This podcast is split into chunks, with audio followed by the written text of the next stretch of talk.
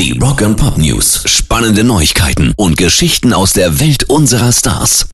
Die Fender US Mustang Gitarre, die Kurt Cobain 1991 im Musikvideo zu Smells Like Teen Spirit benutzt hat, wird jetzt versteigert. Interessenten können sich bei der Music Icons Auktion vom 20. bis 22. Mai im Hard Rock Café in New York, da können sie die ergattern.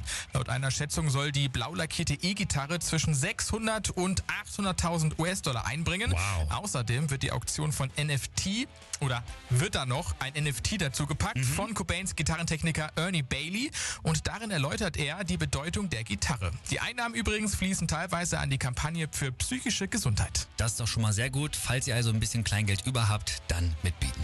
Rock and Pop News. Und Tobias Forge, das ist ja der Frontmann von Ghost, der hat in einem Interview mit dem britischen Metal Hammer jetzt über die Vorbilder für seine Band gesprochen.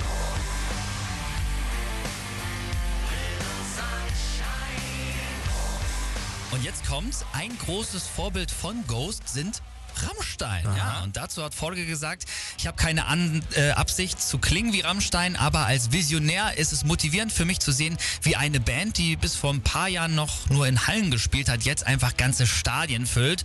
Und Rammstein veranstalten eine Show. Im Vergleich zum Beispiel Pearl Jam, die kommen so rüber wie gut erzogene Brüder, das will er nicht. Und deswegen sieht er Rammstein als eine Art Wegweiser und da möchte er drauf hinarbeiten. Richtig cool. Und das wundert einen natürlich auch nicht, denn Ghost, die veranstalten ja auch immer auf ihren Konzerten eine Wahnsinnsshow.